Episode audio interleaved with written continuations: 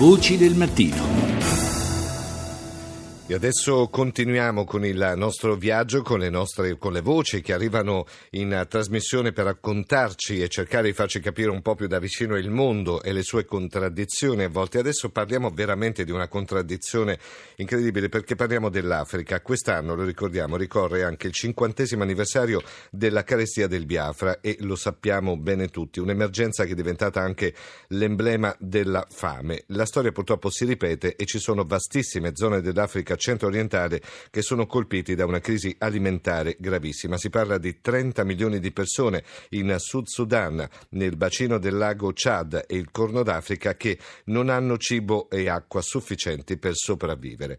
Io saluto la prossima dei nostri ospiti che è la dottoressa Lorena Dayala Valva. Buongiorno, benvenuta.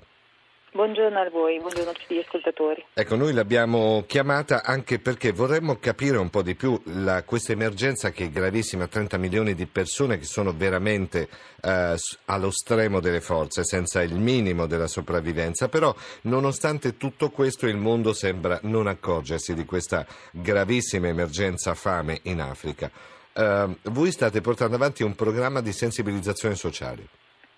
Sì, noi eh, siamo, siamo, una parte di, di, organizzazioni non governative italiane che fanno parte appunto di questo network che si chiama Agire e che appunto si occupano di programmi di, di emergenza e di, di, risposta all'emergenza. In particolare in questo momento ci occupiamo di, quello che sta succedendo, come dicevate giustamente anche voi poc'anzi, nel, nella zona del lago Chad, e nel Corno d'Africa e in Sud Sudan.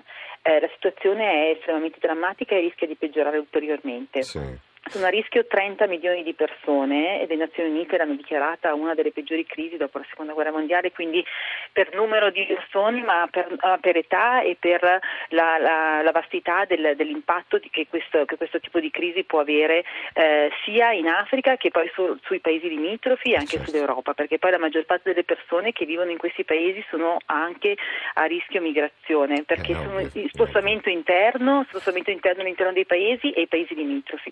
Per cui Diciamo, io ho visto con i miei occhi mh, mm, non più di tre settimane fa in Uganda lo spostamento delle persone del Sud Sudan, rifugiati che arrivano nel nord dell'Uganda e si stabiliscono per motivi eh, legati ovviamente alla crisi politica che in questo momento c'è, c'è, in Sud Sudan ma anche alla carestia.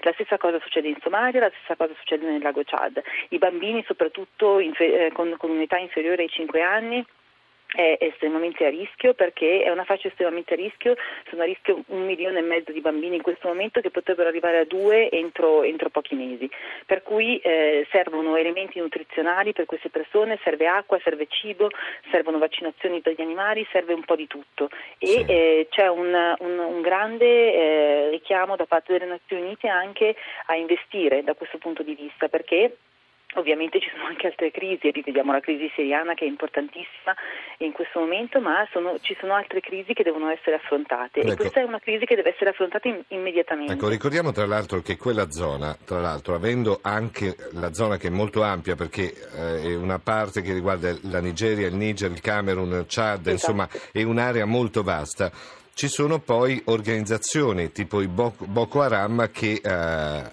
riescono anche a manipolare in modo pesante e comunque a veicolare quello che è l'estremismo eh, terroristico, no?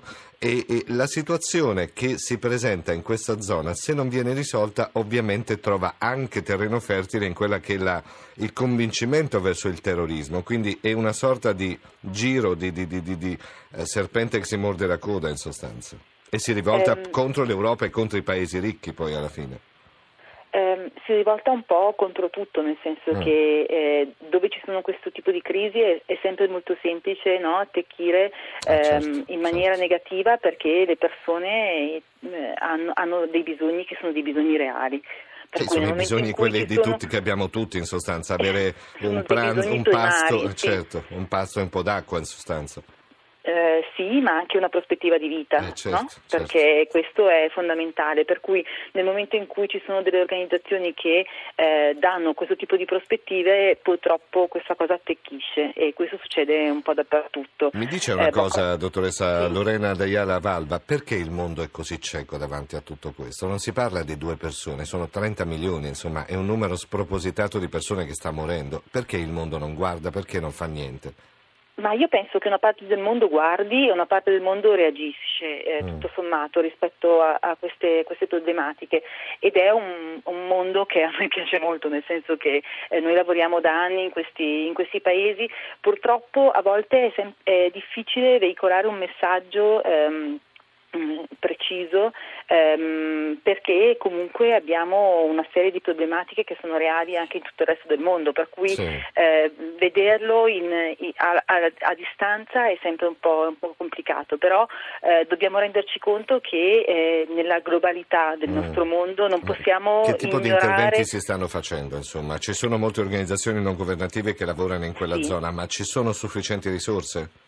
No, le risorse sono molto poche rispetto alla, alla, alla grandezza del, del, del, della crisi e mh, servono investimenti maggiori. Eh, in questo momento gli interventi sono emergenziali, per cui c'è distribuzione di acqua potabile, perché poi comunque eh, legate alla carestia ci sono tutta anche una serie di malattie che intervengono, per cui ci sono tutta un, mh, c'è una crisi legata appunto a, a, a, eh, eh, elementi di dissenteria piuttosto che di colera anche, certo. quindi comunque epidemie, ehm, quindi distribuzione di acqua, distribuzione di eh, elementi di nutrizione, soprattutto per i bambini sotto i 5 anni, ma anche per gli adulti, ehm, distribuzione di cibo, distribuzione di eh, animali, distribuzione di sementi, distribuzione di certo. tutta una serie di elementi che possono aiutare le persone a essere più resilienti clienti nei loro paesi di origine, per yeah. cui noi stiamo cercando di fare in modo che queste persone possano eh,